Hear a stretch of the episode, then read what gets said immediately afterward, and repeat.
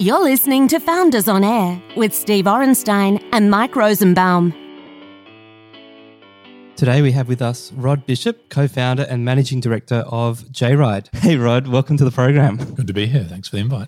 I was going to say, tell our listeners a bit about Jayride and, and what you guys do. Jayride is like booking.com or Expedia, but for passenger trips, ground transport, airport transfers all around the world. So we're connecting you as a traveler with airport shuttles, private cars, ride hailing brands you might know and love, like Lyft, Careem, so that you can always find your way to and from whatever destination you want to go to all around the world 3,300 transport companies, 81 countries, 1,500 airports. So you'd never ever get stranded when you're away from home. Sounds amazing. Yeah, awesome. So tell us a little bit about how you got started in this entrepreneurial game.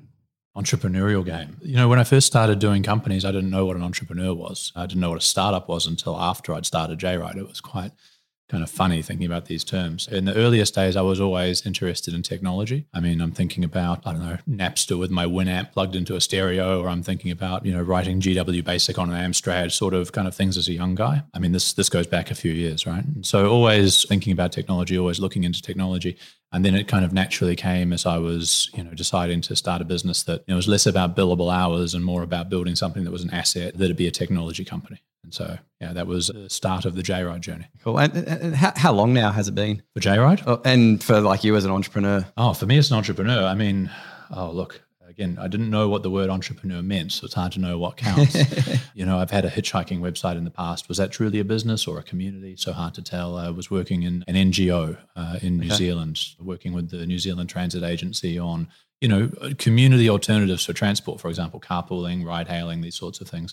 Jayride then when we started in January uh, 2012, we incorporated the company. You know, it's kind of the sum of all of these experiences. And then, you know, that was the official start date, yeah, January okay. 2012. Yeah, cool. And it sounds like you've always had a passion for tech, right? Is that sort of what you thought you wanted to go into sort of growing up? What, what, did, what did you want to be sort of when you were younger?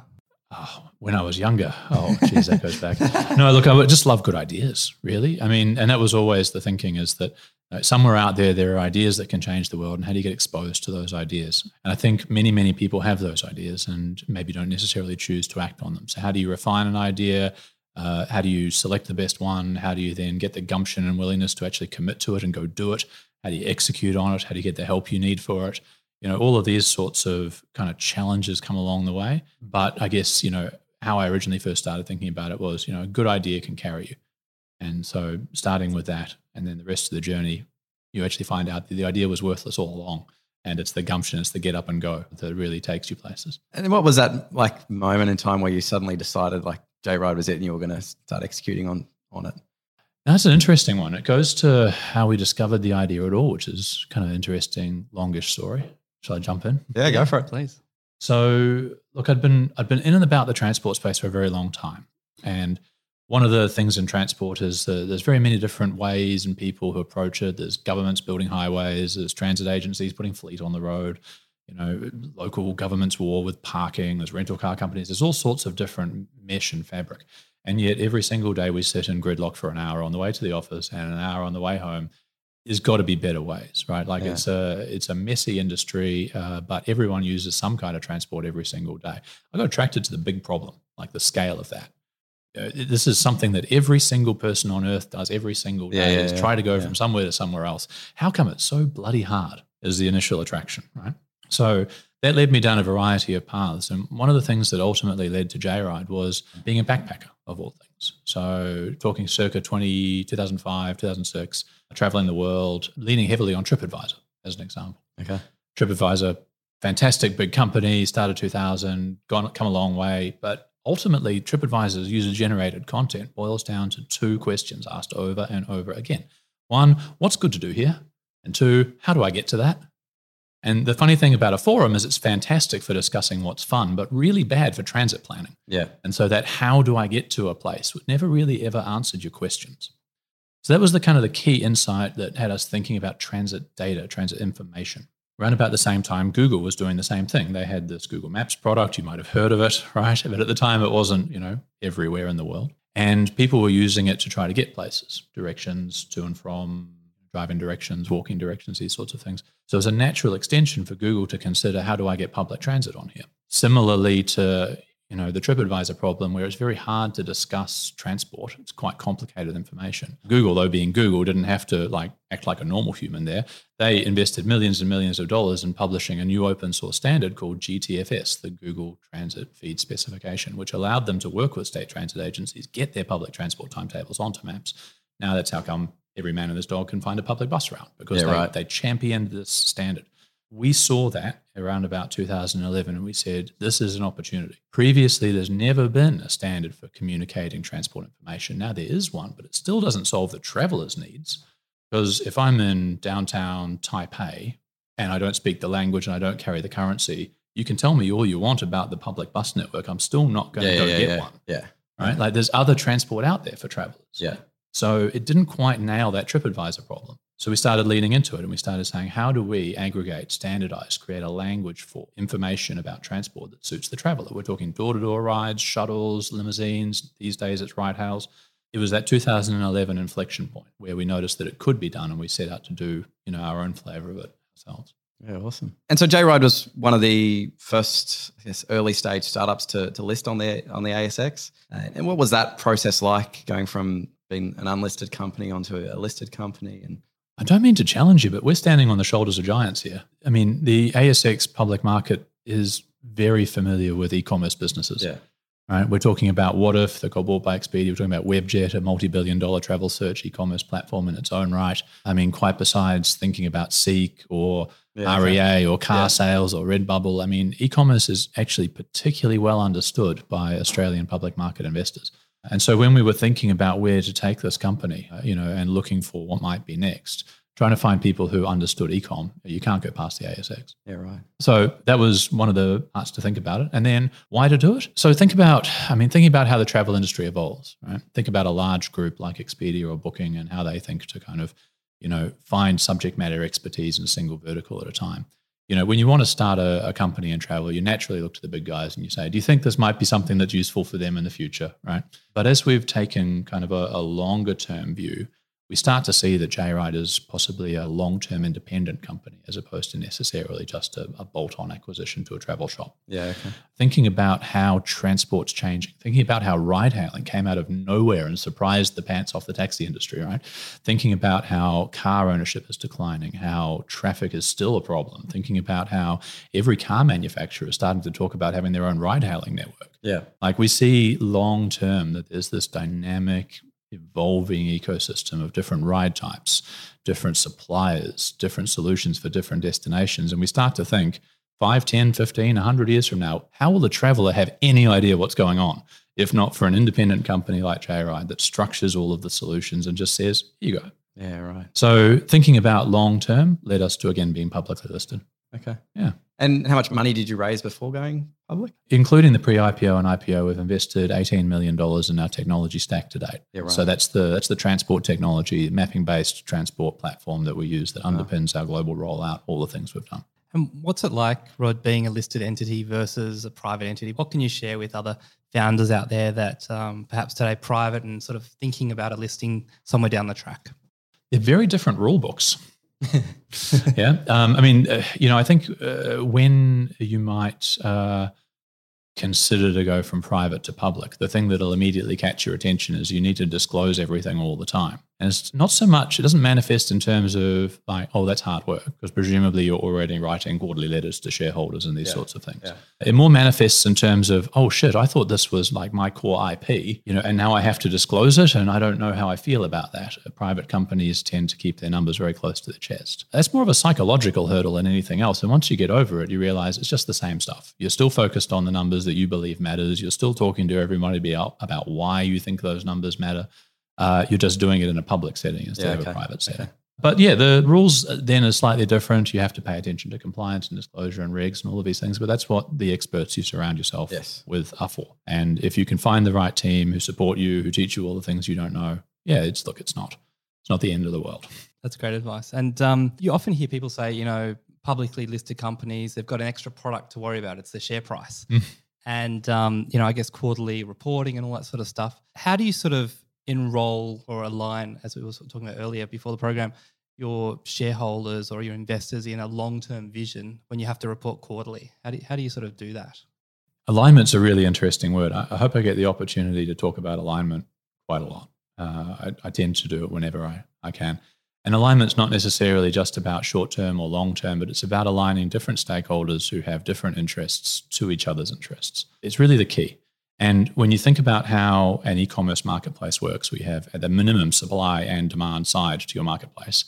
And in our instance, we have B2B and B2C demand, right? We have supply, we have team, we have shareholders, we have a board, we have all sorts of different people who all have different, slightly different interests and alignment, different things that work. You kind of imagine, if you might, uh, I don't know, one of those radio masts that stays upright despite being very skinny on the basis that there's many different ropes attaching yeah. it and anchoring it from all directions. And it only stays standing because everything is holding it up together, right? You remove one rope, the whole thing comes down. So finding that nexus point, that way to surround that one objective with everybody's different interests, that's the thing that keeps a company like Jayride standing. And so whether that's, you know, in the economics of an e-commerce marketplace where you're trying to make a transaction on sale, you know, providing enough value to each party that they choose to keep using you through their own volition, or equally aligning that to a separate marketplace of buyers and sellers on a screen on the stock market, you know, making sure that always every party has some skin in the game that aligns with everybody else's skin in the game yeah, that's the art. that's the art. Maybe one day you'll write a book on it for all of us. It's part of our onboarding at Jayride. Right. I mean, not the stock market piece so much, but the alignment between stakeholders in the marketplace. And whenever we think about anything, it's always trying to find the nexus point, trying to find that thing that you can do that everyone, despite all of their different needs and wants, will be satisfied by. When we design our team structure, when we're building our org chart, when we're working out who to recruit, we're designing teams to make sure that always they have us stakeholders' interest, not all, just one at heart, so that that team can go into bat for their stakeholder against some other team or together with some other team that also fights for some different stakeholder. And eventually, through beating the rough edges off, they get to a solution that works for both. I can imagine as we get more mature as a public company, bringing you know that sort of thinking to the way that we work with the, the whole world. Okay, very interesting. And just going back to sort of, I guess, that listing process, like how long did that take and how painful was that? Yeah, we did it a different way to most companies would do. Most companies would have a strong sponsoring in house broker take the process. Uh, we got a bit cheeky and decided to do it ourselves. We self listed, compliance listing for spread. Uh, I wouldn't repeat it. I don't think I would recommend to do this. The particular kind of landscape that we're in uh, is important to talk about. We were, I don't know, 2015 in the US, and it was going very, very well. The US had become half our business. And I challenged the company. I said, guys, I want to do this in 100 more countries. Let's do it. What will it take? And the company rightly told me I was mad and that the technology platform that we'd built wouldn't scale in that way and that we needed to re architect. So we scoped the project in 2016, wrote the information architecture. In 2017, we went out to raise $10 million to fund the build. Later, 2018, we launched the software. 2019, now we've gone from five countries to 81. We're global. We announced it in July. I'm very happy about it. But coming back to that capital raise, we knew we needed 10. We didn't really need more than 10. We'd done a lot of work to make sure that we knew the right number. Yeah. And our pre IPO and IPO were going to be five and five. And then the pre IPO was oversubscribed by existing holders all the way up to eight. And so at that point, you know, what we should have done is kept the IPO exactly the same size and gone out and got sponsoring broker and done it all, you know, by the book. And instead we said, ah, you know, we don't need the capital and we don't need the dilution and we're more than capable enough to list ourselves. And so we did it. Self-listed, got public. I think the problem that that creates though is that no one knows you. Yeah, okay. You know, you're you're live there, you're on the screen, your existing shareholders are strong supporters, but you know, who's who's telling your story? Yeah, right. And so that was the piece that we missed in our first year of listing, although we've you know, subsequently gotten quite strongly on top of that. Um, but you know, in terms of how to do it, yeah, look, get, again, it comes to that thing I said before about you know how to make the public markets easy on yourself get strong advisory team get smart people who know the work and and lean heavily on them. Yeah okay. So getting that good broker to sort of assist with selling that story. Yeah and advisors and corporate you know team members and yeah, company secretary advisory on the board yeah, and, okay. you know whoever you want. Yeah cool. Yeah whoever you think you need. Um, be shall we say candid with yourself about your lack of expertise in certain areas and then go you know strengthen and prop up your own weak spots. Yeah cool so earlier you mentioned that you run a B2C and sort of B2B or B2B2C platform. What's the focus today and sort of has that changed over time? Is, is Jayride sort of the brand you're trying to build or, or does it matter today? Is it that you're just trying to help people get from A to B in their transport, their, their, their travel? So the core asset, our secret sauce, is that we can work with more transport companies around the world than anyone else. Uh, for the very first time, we pick up the phone and call a transport company, and we we talk to them in the language that they want to talk about their fleet and their vehicles and their drivers and their distance to destination and their you know the airports they service and the way that they provide customer care and all of these different things that they do. It's the very first time they will ever have had a travel industry platform contact them and talk their language. Uh, the fact that we can do it anywhere on earth in any currency in any country for any transport company, regardless of business rules, that's the technology advantage that we've built ourselves with that $18 million that you asked about. Uh, that's, that's our core strength. And so then where do you take that? Because certainly that's valuable for travelers. So we go B2C, but it's also valuable for travelers via the travel industry. For example, large travel management companies, online travel agencies, meta search companies, you know, there's a whole ecosystem here of people who really want to provide great traveler service. And in our book, that means door to door. So uh, the business, roughly speaking, is 50 50 in terms of travel trade and in terms of traveler direct. Travel trade, obviously, there's big names here, right? So we work with Flight Centre, we work with Expedia, Skyscanner, you know, you name it. If they're a big player, then you know, we're somewhere in their ecosystem or wanting to really help them and really want to get in there. And that's good because they're 800 pound gorillas and they can send a lot of eyeballs your way, right? On the B2C side, though, I think that's a really interesting opportunity too.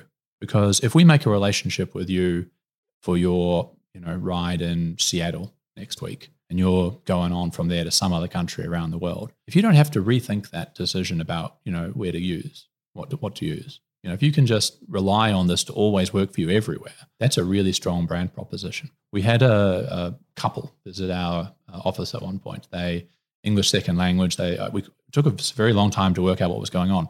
What was going on was they were staying across the street from our office in in the York Hotel, and they'd booked their Sydney Airport transfer with Jayride. This is couple of years ago before we were anywhere outside of Australia in the US. And it had gone very well. And so they went, oh, the next stop's Fiji. Go on the website. Great. Of course, this is going to work. It's a credible looking international. No, no, we weren't launched. We weren't live in Fiji yet. And so rather than assume, as we knew that we were only live in five countries, they assumed that, oh, something must be wrong with the hotel Wi Fi. So they walked across the street to try to do it with our receptionist. And after about half an hour of muddling around, there in reception. We managed to hack it together for them somehow. But it was a great education to us that the traveler wants to be retained. You know, transport's one of those things you just want it to work. And if it works for you everywhere, then you're just going to keep coming back. And so our job as a company is to make sure we can serve the traveler's needs no matter where they are, no matter where on earth, no matter what they need. It goes back to the technical transport mode. Yeah. Be front of mind. Yeah. yeah. Well, re- retain a customer. Just be freaking useful wherever yeah, they are. Yeah. yeah. And what's it like going from just servicing Australian customers to being able to now globally and having so many customers across the world? You know what? It's not much different. Yeah. Yeah. Traveler turns up, they want something. We either have it and convert them or learn. And then we have to go and get the transport industry to you know, shake it out and find that price and yeah, that rate and that coverage, that vehicle, load it, try to get them the next time.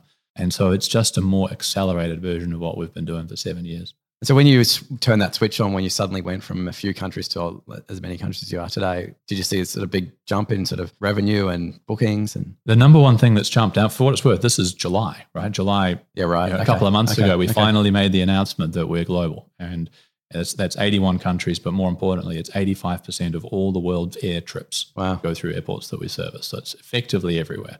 I mean, eventually we'll get everywhere.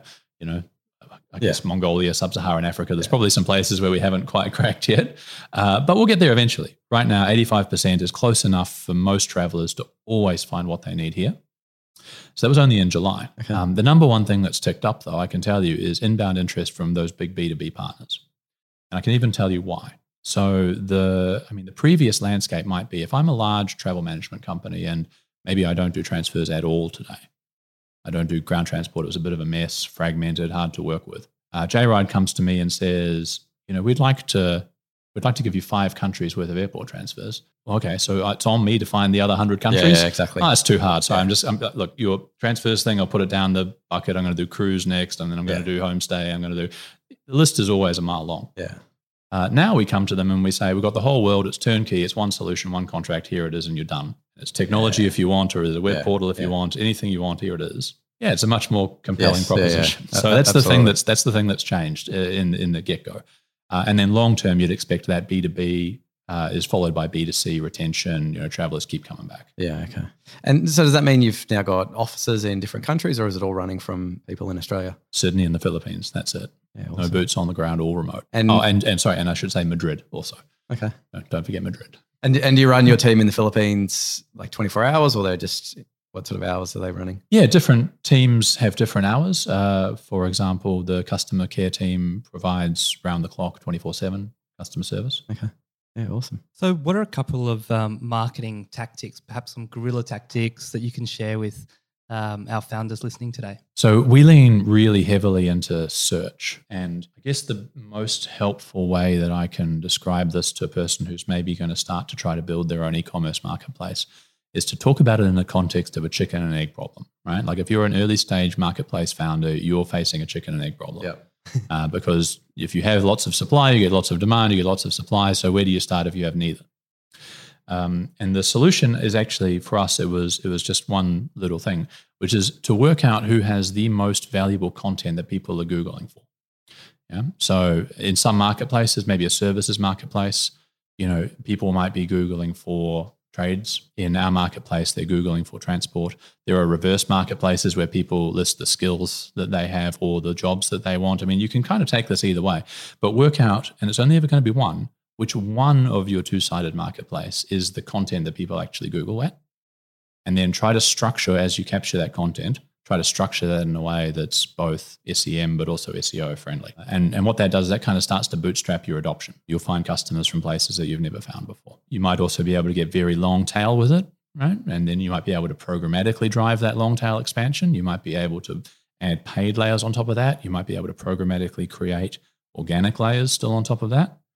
And Yeah, so, awesome. so these sorts of things then can kind of find you some adoption, and it also really strongly validates what people are searching for and what they want. In the early days of Jayride, for example, we didn't focus exclusively on airports, and we didn't focus exclusively on door-to-door service.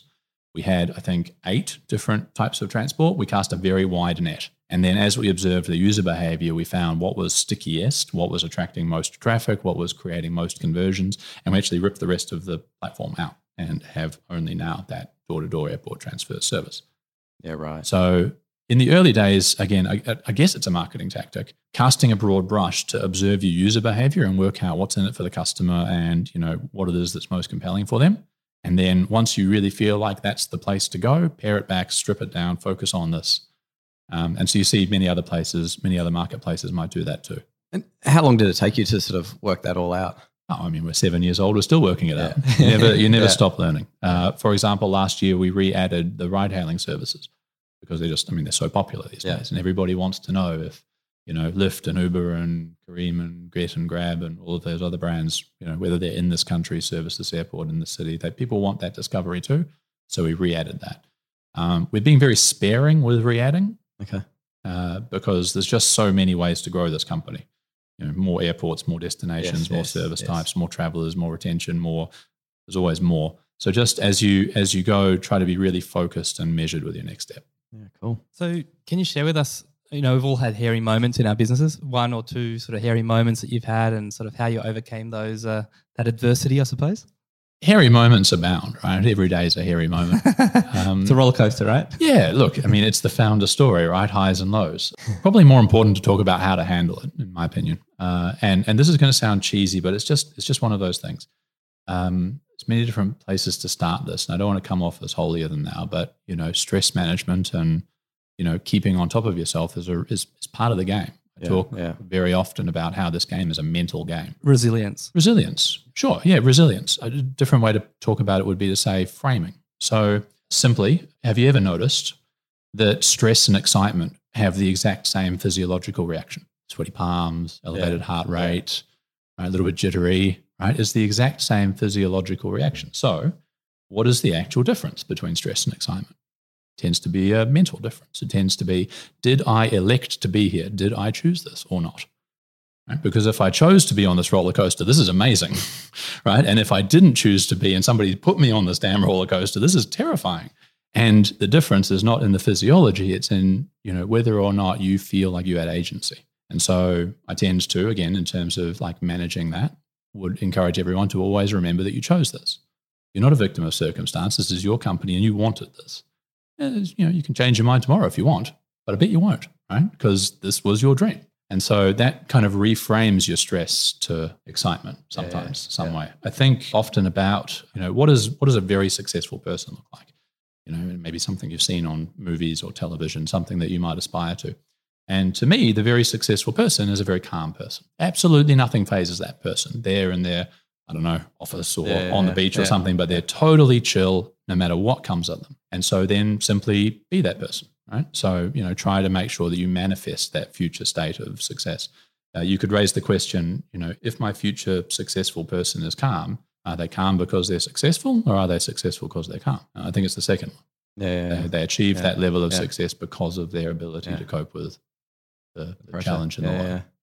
Thanks for sharing that, Rod. That's that's great perspective. So, looking back, was there something that you sort of built or did as a business um, that you would say has become sort of a critical factor to your success to date? alignment is definitely one of those things. So you're going to work with many different people. And, and even outside of e-commerce marketplace land where you have like very discrete supply and demand or whatever your two sides of your marketplace are, even in something that's, you know, straightforward like a SaaS business or selling an FMCG product or whatever, at a minimum, you've got consumers, you've got a supply chain, you've got a board and you've got management, you've got team, you've got stakeholders, right? Different people want different things. And so the number one thing I think that's instrumental to that success is finding that alignment. And it's about really understanding each one of these parties, what it is they want, right? So you might have heard the acronym WIFM, what's in it for me, right? Put the hat on, be in that party's shoes and try to understand what it is they want. And so that's the onboarding at J to make sure that everybody always understands for every stakeholder what's in it for them. And I think really only the only way to ever find that out is to go talk to the customer. Yeah. I, Yeah. I know many early Yeah. stage startups that get caught in that, oh, I need to build some stuff first trap. No, you don't. Pick up the phone and sell something, right? If people pay you for it, they wanted it, right? It doesn't even have to exist yet. We'll build it later, right? And that's not about over promising, under delivering. Just tell them it's not built, right? See if you can get some pre subscribers or something along these lines. Yeah. That really helps to crystallize the WIFM. And once you crystallize the WIFM for every party that's in your ecosystem, then you find your point of alignment. Uh, yeah, so we made that we made that canon at Jay and I, I recommend it. Yeah, excellent. And what was it like, like that, that first moment you turned on the platform and uh, getting that first booking? Oh, I seem to remember the first booking or the first couple of bookings. And we weren't taking bookings until 2013 because we spent the first year of the company just, I mean, talking to people, Okay. but, but also kind of building some data. The first bookings, May 2013, I think there were three of them two in Australia, one in New Zealand, one long distance ride to Hamilton. Matamata. That was it. Uh, and it felt pretty damn good. And bookings were so few and far between that we actually configured our admin screen to play a little song if ever a booking came through. You know, in these days, for context, right? Oh, it was actually it was um the, the it was I can't remember the artist. Uh, uh, it's not about the money, money, money. it's not about the money. Uh, was the was the clip. Um, these days, if you had it, they'd be ringing all the time, right? We're Yeah, doing yeah. hundred thousand trips a quarter, so it's Incredible. it's it's a little bit different than kind of hanging out all day and oh the siren didn't go off today. Oh okay, maybe maybe tomorrow. Yeah, awesome. So it felt it felt pretty good. yeah, cool. Yeah. And like, how far along did you realize at what point that you've got something here and your customers are liking the product and using it? You know, and this comes to finding with them is before we even built it, right? You know, before we knew that we could make a transaction, we were picking up the phone, calling transport companies and trying to get them to pay 30 bucks a month to list an ad on our website. Before we had a website, before we could take ads, we had a call list and Yeah, we picked okay. up the phone and we told them what it is we wanted to do and we told them what it had cost. And Yeah, so when they when they started paying, that's when we knew. But Yeah, that was okay. before we built anything. And so, uh, building these marketplaces where you've got two sides, like, how did you go about sort of getting those two sides built and matching the supply and demand? So yeah, so with supply again, we started with data and then we watched user behavior, and that was what allowed us to kind of pair back the supply to the things that were stickiest.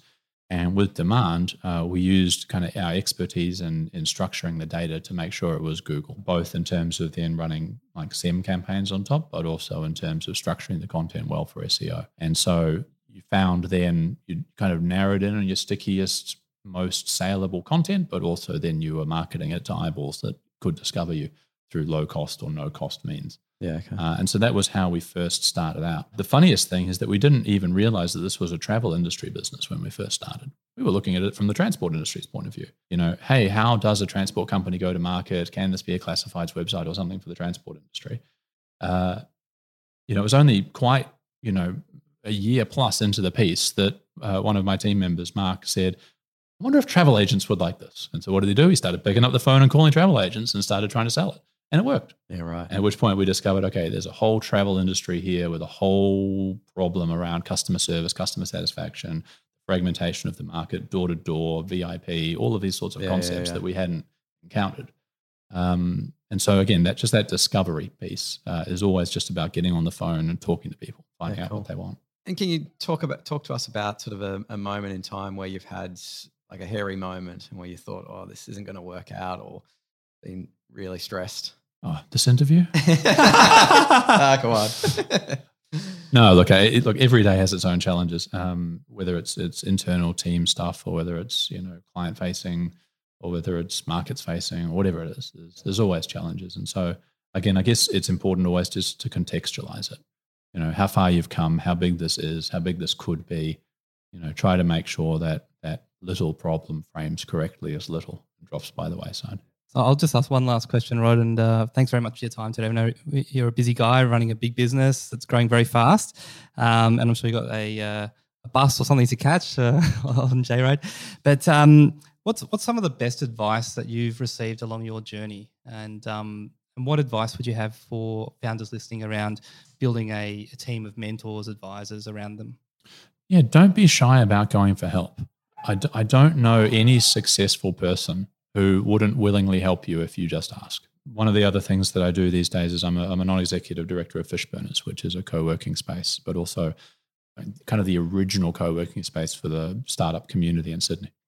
And the reason why Fishburners is great is that community. yeah. And one of the things that Jayride did at the get go, which I chart a lot of our early success to, is that we started at Fishburners. Because when you start a business like like a high tech business, especially, but I guess in general, any business, you're going to be a domain expert on the thing that you're doing because that's why you started it, right? You've seen the opportunity, you know the subject matter inside and out, and away you go. For me, that's transport. My technical co-founder Ross, it was e-commerce marketplaces, the team we hired, business to business or or B2C, these sorts of sales. What do we know about capital raising, right? Or accounting or finance or Yeah, yeah. you know, nothing, nothing at all. Affiliate marketing, co-registration, all of these sorts. I mean, we didn't we didn't know anything. I mean, we didn't know that we didn't know is the worst part. Yeah. And so, you know, being willing to, first of all, admit that you're not an expert in all fields and then surround yourself with experts in fields. When we were in an environment like Fishburners as a co working space, there was always somebody on the floor who knew the thing that you needed to know, or at least could point you in the right direction. And so it was just a matter of getting exposed to it and then not being shy about coming forward and asking. That then puts you in an interesting position, right? You're calling a favor from someone who they're already successful in their own way, and there's no way you'll be able to repay them like for like. And that's how ecosystems get built because now you don't pay it back, you pay it forward, Yeah. right? Who is the next person that you can help? What is it that you know that they don't yet? You know, are you available for them? And so this is how you know maybe an ecosystem like Silicon Valley got built. I believe it's happening in Sydney too. I see it every day Yeah, yeah. right? Second and third rung founders providing the knowledge and the skills to the people who are starting up. And so, yeah, really excited to be a part of it. Recommend always getting involved in community. It's the first place to go. Thanks, Rod. That's super powerful. Yeah, absolutely. And I, I find it also interesting, like when I've always reached out to someone, it's just sent them an email, and people are very often happy to to really be able to help out, have that coffee or have that phone call, give you that little bit of advice. And people, and you don't expect it. If Yeah, you've never done it yeah, before, you're like, oh no, this person won't uh, won't bother with me and take it. No, of course you will. Yeah. Of course they will. Well, thanks for joining us uh, on Founders on Air. It's been uh, been great having you and listening to your story and sharing any of the learnings that you've had. So it's been yeah, been a pleasure having you on on, on the podcast today. Absolute pleasure. Thank you. And coming up uh, next week, we've got uh, Guy Pearson, CEO and founder of Practice Ignition, who recently just raised $26 million. It'd be great to uh, hear his story uh, next week. And uh, don't forget to subscribe on Apple Podcast or Spotify and look forward to speaking to you then. Speak soon. Thanks. Bye. You've been listening to Founders on Air with Steve Orenstein and Mike Rosenbaum, a podcast designed for founders by founders to help you scale your business. For show notes and to ask questions for future episodes, go to foundersonair.com. Thanks for listening, and don't forget to subscribe. We'll see you next time.